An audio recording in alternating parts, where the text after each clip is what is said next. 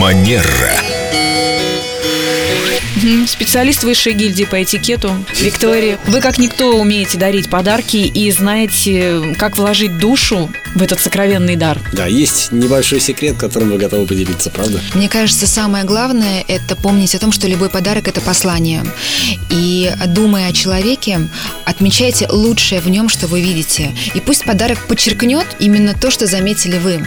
Это то, что позволит человеку развить в себе какие-то новые грани, новые качества. И пом- Например? Ну, например, если вы знаете, если вам очень нравится, как человек пишет, или он очень к- красиво это делает, очень любит это делать, вы можете подарить ему какую-то ручку. Кстати, у вас почерк красивый. Спасибо большое.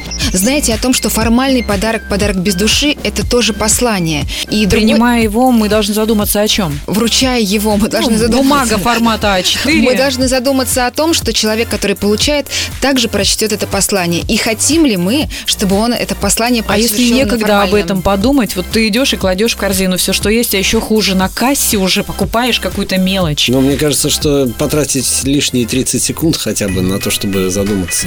Безусловно. И я уверяю, что эти 30 секунд могут стать прекрасным вкладом в развитие ваших отношений с тем или иным человеком. Ну, Вот что бы вы подарили Диме, например? Сейчас узнаете после эфира. Сворачивайте. Спасибо, Виктория, мы ждем вас снова. Спасибо, Виктор. До новых встреч.